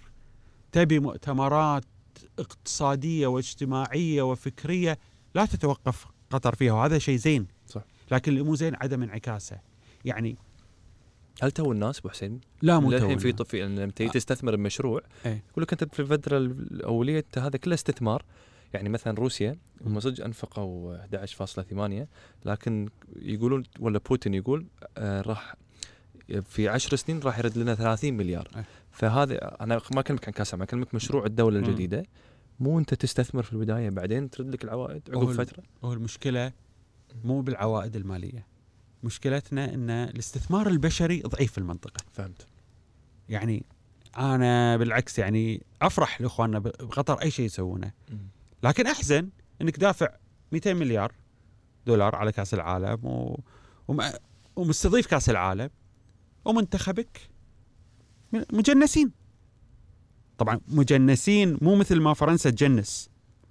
هذول مجنسين موجودين عايشين في فرنسا وبعد ال- المنتخب هم راح يظل فرنسي مثل زين. الدين زيدان وغيرهم. لكن أنت قاعد تجنس أشخاص ما لهم علاقة بثقافة مجتمعك. بعد ما يخلص من اللعب راح يتركك. فوين العائد مو- الاستثماري مو البشري؟ نقل خبرات هذا؟ انت هني قاعد ترسل رسالة سيئة للأطفال والناشئة في أن انت قاعد تتكلم إن أنا بفلوسي أجيب وبفلوسي أمشي بينما تجربة الكويت مثلا في سنوات سابقة أحمد الطرابلسي صح. ما هو مجنس صح. لكن كل الكويت تدري إن أحمد الطرابلسي كويتي وموجود بالكويت وعايش بالكويت وضابط بالجيش صح. ومتقاعد وفي المناسبات المهمة اللي يحضرها صح. كبار القياديين في الدولة هو القارئ صح. للقرآن الكريم فأنت قاعد تتكلم عن نموذج مو ضد التجنيس أنا بالعكس أنا مع استقطاب الخبرات على أوسع مستوى لكن ضد أنه يكون بديل للمواطن أنا ما بيطور المواطن اللي عندي ويجيب واحد بديله كريستيانو بيدرو و و و هم اللي يحلون مكان أبناء الوطن. هني أنا قاعد أقدم قيمة سيئة للناس لأنه أنا شنو شنو قيمة الرياضي؟ ليش نقول الرياضة مفيدة للمجتمع؟ الرياضة مفيدة للمجتمع لأنها تقدم مثال للشباب. صح. لأن أنت ودك مثلا ونحن صغار ودك تصير مثل فيصل الدخيل. صح. أو جاسم يعقوب. واليوم مثلا في الشباب والله ما يسولفون إلا عن فهد الديحاني. بس ما يصير يسولفون عن جونز وفيليب وإن هذيل الأمثلة لأن هذيل يو بفلوس راح يروحون بفلوس. أنت تبي أشخاص من نفس البيئة من نفس الظروف من نفس ليش محمد صلاح أوه شعبية عظيمة أي. في مصر لأنه هو ابن الحتة أيوه ولدهم مو واحد جاي عابر عليهم وماشي هو ثورة ف- ثقافية في الرياضة يعني أي. فأنا أبي أرجع مرة ثانية لفكرة أساسية الاستثمار البشري مم. هو الأهم من المليارات ومن ال يعني المشاريع الضخمة والأبراج والمنشآت اللي يعني ممكن إنها تنبني بيوم وتنهدم بيوم. لكن البشر إذا أنت تقدر تستثمر فيهم هنا أنت قاعد تتكلم عن تنمية حقيقية. وأرجع أقول الاستثمار بالبشر عشان ما نفلسف الأمور ولا ولا نخليها يعني عايمة لا هي من خلال المحددات الاقتصادية الأربعة اللي تكلمت عنها ويدخل معها التعليم أيضا. تعليم بس إحنا كنا فهمت لما جانا آه، باحث في التعليم إبراهيم الحوطي تكلم عن إشكالية التعليم في الخليج وكان. يقول إن في في مشكلة أنا على بالي انه ما كان في مشكلة في على الأقل في الإمارات وقطر. اللي فهمت انه لا في مشكلة في التعليم حتى في الإمارات وقطر م. في موضوع إن إصلاح التعليم وكاصلاح حقيقي م. لسياسات التعليم أنا ما كنت أعرفها يعني مهم. فما أدري قلت أقول لك المعلومة هذه أي كنت. تمر عليك يعني أنا. ما مرت علي كانت جديدة إنزين فاليوم هم خلينا نتكلم الحين في الرياضة م. تو كان في سباق فورمولا 1 م. في أبو ظبي وفي الرياض وفي قطر م. آخر ثلاث سباقات الفورمولا 1 تو انتهى الموسم أم، وقاعد يصير في هم وايد يسمونهم sporting events ولا مناسبات رياضية. قاعد تقام هني في منطقة الخليج وأنا قاعد أشوف الأجانب وردة فعل الأجانب مستانسين على الوضع م. بشكل عام هل هل, هل هذا شيء جيد تشوفه شيء يعني بشكل عام خليك من كاس حتى كاس العالم ممكن يكون. نموذج من النماذج لكن كل الد- في وايد دورات رياضية اليوم قاعد تقام في دول الخليج يعني الحين المناسبة لما تصير. إيه، كلنا راح نستانس ونصفق وحلوة م. لكن تفكر فيما بعد المناسبة. وهذا أمر يعني المسؤولين عن الملف. الجمهور راح يستانس أكيد. ولا راح يفكر باللي بعدها. صح. لكن أنت كقائم على النشاط الرياضي أو قائم على إدارة البلد لازم يكون عندك عائد لما حدث. يعني أنا لما والله بطولة تنس وبطولة فورميلا وبطولة آه، بولينج وغيرها من الرياضيات الرياضات اللي أنا جبت أعظم الرياضات اليوم والبطولات نفذتها في البلد. ممتاز. أنا ويني منها؟ صح. هل شاركت وفزت؟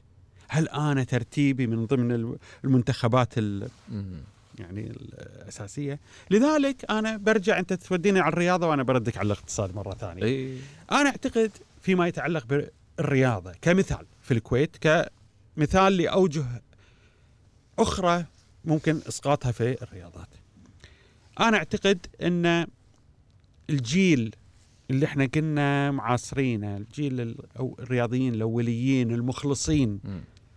المخلد، الفارس، الحمد، آه، الملا هذا جيل يعني الله يرحمهم لكن ما راح يكررون وإن تكرروا ما راح يقدرون يسوون اللي سووه في ذاك الوقت لأن الرياضة تحولت من هواية وإخلاص و- وحب للفنيلة والمنتخب صح. والنادي إلى صناعة.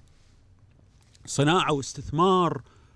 شفت أنت اللي الكلام اللي دار في السوبر ليج إي. قبل ست سبعة أشهر؟ صح. شلون المليارات والجماهير تصارعوا؟ هذيلا يبون فلوس وهذيلا يبون الشعبية والانتشار والجماهيرية وصار صدام ما بينهم. أنت اليوم قاعد تتكلم عن صناعة مفقودة. أنا كدولة لازم أعيد النظر مو بس في الرياضة. أنا كدولة أتكلم في خططي عن الخصخصة. خصخصة التعليم والصحة والقطاعات النفطية والخدمات الأساسية. وأنا ما عندي مثال صغير أقدمه للمجتمع في الخصخصة مثال ناجح. يعني أنا لا خصصت بريد. اجيلتي يقول لك. هذه شركة أنا أكلمك عن قطاع. قطاع أوكي. حتى اجلتي يمكن لو نتكلم فيها ونتكلم مع عملائها وزباينها يمكن يكون عندهم ملاحظات أو كذي. لكن أنا قاعد أكلمك عن قطاعات. بريد آه، رياضة. آه، أمور بسيطة يعني من الأنشطة اللي خلينا نقول العادية اليومية اللي ما تضر أحد. أنت خصصت الرياضة ما راح ما في ناس راح يفقدون وظائفهم. لكن لو تخصص التعليم عشرات الآلاف راح تحطهم في مخاطر وأكيد راح يعترضون وأكيد راح يتظاهرون وأكيد راح آه، يقلبون الدنيا يعني ما راح يسكتون. لأن أنت ما قدمت لهم نموذج زين للخصخصه هذه الأندية في أسوأ أحوال الإدارة في الكويت. لا تحقق نتائج لا تشارك مشاركات خارجية. صح. آه، مستويات التدريب ومن يعلم في الشأن الرياضي يقول لنا عن بلاوي لعبات متوقفة من سنوات ما حد يدري عنها. م. أنا اليوم كدولة إذا بخصصها لازم أتحول إلى جهة ناظمة. جهة عليا. شلون رقابة البنوك البنك المركزي على البنوك؟ تصير هيئة العامة للشباب بالرياضة أو هيئة العامة للرياضة ناظمة ل- للأندية. تعال أنت. إيراداتك من الأنشطة غير الرياضية ما تتجاوز 30% صح. يكون عندك ثمان لعبات. يكون عندك تج... فئات سنية. يكون عندك ويكون عندك ويكون عندك. عشان أضمن أن, أن هذه المؤسسة. لا تتحول إلى مجمع تجاري. ياخذ والله القادسية ويقلبه مول أو العربي أو صح. شيء ففي إدارة. هم ما يبون يسوون كذي. هم. الحين بس ب- نقطة ال- الأندية الرياضية. مم. وعفوا الأندية الرياضية اللي اللي تم الاستثمار فيها. أنت في نهاية المقال كتبت أن الكويت الحين تكلمت عن السعودية استثمرت تكلمت عن الإمارات تكلمت عن مم. قطر حتى تكلمت على المستوى الفردي وحتى تكلمت عن مم. سيد أه، فواز الحساوي بس بعدين ذكرت قلت السؤال الحقيقي اللي المفروض نسأله اليوم هي قدرة ال- دولة الكويت على صنع المبادرة هل اليوم إحنا عندنا أنا ذكرتني الحين. بالكلام اللي قاعد تقول مم. هل إحنا عندنا اليوم القدرة إن نصنع مبادرة سواء كانت خصخصة سواء كانت مشروع كبير هذا اللي اليوم نتساءل عنه يعني أبو حسين يعني بغض النظر عن الرياضة. اي نعم إحنا فقدنا القدرة على المبادرة. مو بس القدرة على المبادرة الأسوأ إن إحنا لم نعد نتمكن أن نقدم الخدمات اللي كانت متاحة قبل 20 أو 30 سنة. كان هناك خدمات خدمات سهلة التعليم والإسكان. صح. خل عنك الصحة الصحة يعني هم بعد تم العبث فيها. التعليم والإسكان. الخدمات السهلة اللي كانت موجودة عندما كان ميزانية الكويت لا تتجاوز 3 مليارات كل كويتي ترى في سنة عش 2000 كان بإمكانه كأسرة يحط راتبه وراتب زوجته مع قرض بسيط ويشتري له أرض ويبني ويسكن صح. لكن اليوم مستحيل مع تضاعف الرواتب. تحط راتبك وراتب زوجتك وتاخذ قرض تلقى لا الحين قدامك 200 ألف 300 ألف عشان أنت تقدر تسكن. تشتري مم. وتعيش مديون 15 سنة يعني في أحلك الظروف. لذلك أنا قاعد أتكلم عن أو أن المستوى التعليمي أيضا مستوى التعليم اليوم وايد الكويتيين آه، رغم أن التعليم مجاني الحكومي يروحون المدارس الخاصة. صح. لذلك أنا دائما أفرق ما بين مصطلحين الرفاهية والريعية. تبي ريعية؟ أعطيك فلوس. خذ فلوس خذ الراتب خذ مم. خذ اللي تبي لكن الرفاهية في أن أنا شلون كدولة أحول هذه الأموال إلى منافع وخلي التعليم متاح لأبنائك بشكل سلس ومن غير مشاكل ومن غير ما تدفع فلوس. وأخلي الصحة متاحة للجميع بدون علاج بالخارج وخرابيط التلاعب السياسي فيها وأخلي السكن مهم والبيت ما له سعر واهتم حتى في أمور الحياة البيئية وأتابع لك مسائل التضخم اليوم التضخم بالكويت. مو بس إنه يتصاعد ليش أقول لك فقدنا القدرة على المبادرة. كل دول العالم ما عندها حديث في 2021 إلا موضوع التضخم وارتفاع الأسعار وسلاسل الإمداد ومصاعب الشحن و من أمور تنعكس على الأسعار النهائية للمستهلكين. الكويت وقفت خلال ستة أشهر إصدار بيانات التضخم. بدون ما أقول إدارة العامه للاحصاء ليش. أنا عرفت السبب يعني السبب من أبسط ما تتخيل أنه كانوا يبون يشيلون الباحثين ال- أو الراصدين في الأسواق وافدين معاشاتهم على 100 120 دينار نبي نحط كويتيين ما لقوا كويتيين مكان فتوقف البحث تخيل. المهم وقفت بيانات التضخم. لمدة ستة أشهر. فأنت ما تدري اليوم شنو الغالي وشنو الرخيص كمستهلك. ولا الدولة تقدر تتخذ قرار في اتجاه معالجة التضخم لأن ما عندها بيانات. مجلس الوزراء ولا يجتمع ما يقدر يسوي شيء. شنو فكرة التضخم؟ شلون ممكن هذا يضرنا بشكل عام؟ التضخم هو مقياس. لأسعار المستهلكين في قطاعات متنوعة. الغذاء الملبوسات النقل الاتصالات التكنولوجيا. أنت شنو تدفع بحياتك على أمور متعددة؟ أي. هذا مقياس يرصد لك إياها بشكل متوسط ويعطيك نموه أو ارتفاعه في. شهر معين. تمام. وفي دول أخرى في أسابيع معينة. فهو مؤشر مهم جدا لمتخذ السياسة وللمستهلك. المستهلك أنت عشان تعرف ان إيش كثر الأسعار هذه قاعد ترتفع إن هذا الكوب كان بدينار اليوم صار بدينار و100 لأن ارتفعت أسعار القهوة في العالم والإيجارات انعكست فهم. على كذا كذا كذا منتج نهائي.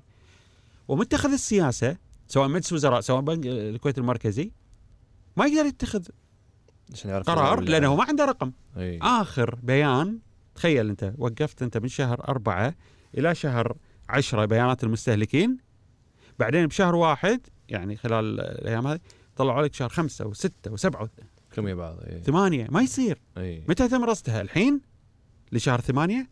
ما حد يدري. فبالتالي أنت لما تفقد الف- القدرة على المبادرة إن دول فقيرة ودول يمكن تعاني مقارنة فيك قاعد تطلع بيانات تضخم. أمس أنا قاري بيانات التضخم مال شهر نوفمبر في مصر. ارتفع التضخم بهالنسبة المعينة. الولايات المتحدة آه، اسبوعيا. أنت راجع قبل ثلاث أسابيع ثلاث أشهر أو أربعة أشهر قاعد تعطي الناس البيانات المتأخرة. فهني أنت قاعد تتكلم عن تآكل الراتب للكويتي بسبب إن البيانات مو واضحة. وهني قاعد نتكلم عن الرفاهية أكثر من الريعية. شو الفائده أنا أعطيك 2000 دينار وتدفع 700 800 دينار إيجارات؟ صح. وتأخذ لك شهريا 300 400 دينار قسط للمدرسة و و و و إلى آخر شيء أنت اللي مطلوب. بينما في الرفاهية تتحول المليارات إلى منافع. يمكن أنت ما تقبضها بيدك لكن تحس فيها في حياتك.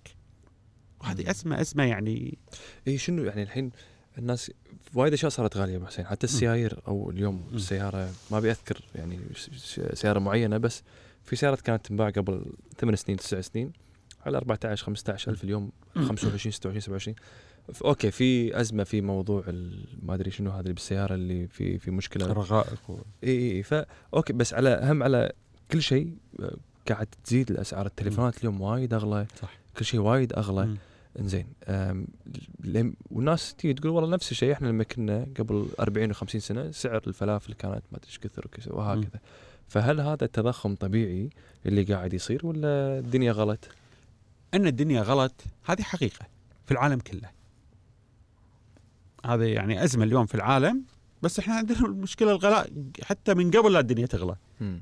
إحنا عندنا مشاكل تتعلق بالاحتكارات ترى في الكويت شنو قصدك؟ احتكارات الأراضي الحين أنا بعطيك مثال آه، كنت موجود في الندوة يمكن كنت. موجود إيه، صح قبل زين. أسبوعين كان عندك ندوة أنا, إيه. أنا بعطيك مثال آه، في إن شخص معين أخذ قطعة أرض من الدولة مليون متر مربع خلينا نقول خذها في شغل صناعية الخ الخ أي منطقة صناعية أخرى قسمها إلى عشر قسايم وأجرها هو يدفع للدولة بالسنة 3000 دينار قسمها أجرها لطرف آخر هالط- عشر عفوا يدفع للدولة بالسنة 3000 دينار إيه. على مليون متر مربع مثلا انزين أنت قلتها كذي كنا عادي اي يعني. إيه. هذا ترى هذه فعلا أسعار آه، عوائد أملاك الدولة لا تذكر لكن أنا بقول لك أنا شلون هذا يقص اجر ل ألف.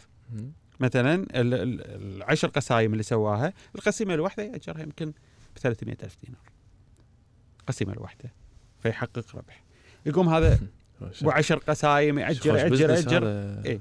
أوكي يقوم هذا ابو عشر قسايم اي يأجر ويأجر إلى واحد إلى واحد إلى واحد. آخر شيء أنت. رحت تسوي لك محل شلون؟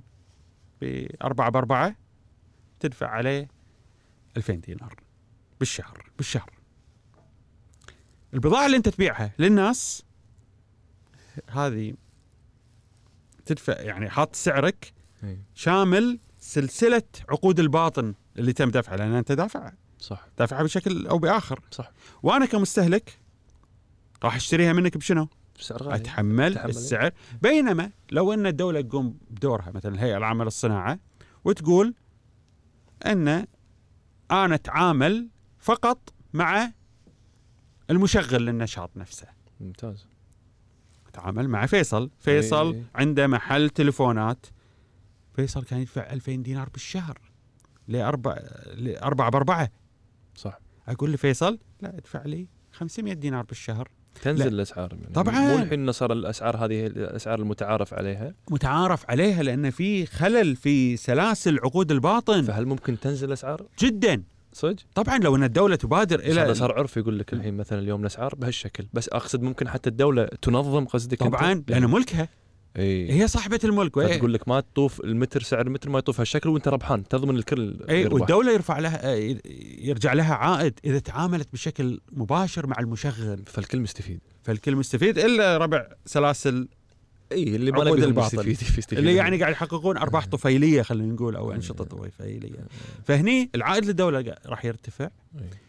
وانت وغيرك آلاف الشباب راح يلقون فرصة فانهم يتركون العمل الحكومي ويتجهون إلى أنشطتهم واستثماراتهم الخاصة. دام إن الأسعار معقولة والمستهلك يدفع سعر خالي من هذه المنافع الوسيطة اللي زادت الأسعار. ما حد يتابع هالأمور هذه ولا حد آه، يهتم فيها. مم. يهتمون يعني في إنه قط دائما العبء على المواطن وهذه واحدة من المشاكل صح. الأساسية ترى في الكويت والخليج. دائما يحملون المجتمع مسؤولية الإخفاق الاقتصادي. تو صارت بعد شخص ثاني يتكلم بعد. عساك على القوة أه، أبو حسين. حبيبي. إحنا بس باقي موضوع إكسبو. ودي. أنا أدش في موضوع إكسبو. إيه. قاعد حاولت أدور أنا بحوث في موضوع إكسبو. مم. أبي أفهم شنو العوائد اللي ممكن تصير عن طريق إكسبو. مم. لأنه هو بالنهاية مشروع لكن مو رياضي لكن مشروع عالمي. هل تشوف أنت مشروع جيد؟ لأن في ناس تقول لك مثلا مشروع كأس العالم هل في تساؤل من الاقتصاديين؟ في اقتصاديين يقول مشروع كأس العالم أصلا غير مربح. إكسبو هل عليه هذه علامة استفهام؟ يعني إكسبو مماثل لموضوع آه، كأس العالم في قطر. أيضا ما دفع على إكسبو يعادل أضعاف ما دفع على مثلا إكسبو ميلان 2015 وهو أمر مرتبط بالابتكارات. وأنت إيش كثر تقدم الابتكارات للعالم؟ ما عندي فكرة إيش كثر تم تقديم ابتكارات في إكسبو يمكن بعد ما ينتهي. شنو نسمع. قصدك يعني تقديم ابتكارات يعني؟ يعني خدمات آه، مخترع اختراعات الدولة آه، نفسها ولا من الدول؟ لا من الدول يعني أنت إيه. شنو ممكن تقدمه للعالم والعالم إيه. يقدم يقدم لك أنظمة مثلا اتصالات أنظمة آه، شبكات كمبيوتر آه، طريقة ما يعرف بمثلا إدارة المخزون وهالافكار مم. هذه الجديدة في مختلف الأفكار آه، أنا يعني بس بقول شغلة يعني. آه، أنا ما أحب أستعجل يعني أنا ما أقدر أقول إن هذه المشاريع اللي موجودة في دول الخليج مدن الأحلام المشاريع الكبرى. ما أقدر أستعجل وأقول إن هي آه، مشاريع ناجحة. ومن الظلم أيضا إني أوصفها بالفاشلة. يعني الواحد يحاول قدر الإمكان أن يأخذ البيانات الآنية والوقتية. كي يبني عليها معلومات آه، أو آراء واضحة. للأسف موضوع البيانات ما هي دقيقة وايد في دول الخليج. وما حد يحب يطلع العيوب اللي عنده ترى. وأنا أتذكر واحدة من الدول الخليجية كان عندهم قانون بالسجن 15 سنة. زين. لمن آه، ينشر معلومات اقتصادية غير دقيقة. وتعال عرف عاد الدقيقة والغير دقيقة. فلا تنشر أحسن. فأحسن لك إنك ما تنشر. أي. إيه. لذلك أخبار هذه الدولة السلبية تقريبا انقطعت. اي خلال السنوات الماضية لأن ما حد كان يبي يغامر لا صحافة أجنبية ولا صحافة عربية. ما ينلامون إيه. عساك على القوه أبو حسين. الله يسلمك. مشكور أنا وايد الله. استفدت اليوم. وايد أنا قرقت. وايد. صدق؟ لا لا والله. أنا ما احب اقرق شيء بالعكس خوش شيء الله يخليك. وشوف- شيء؟ وش- آه تمام.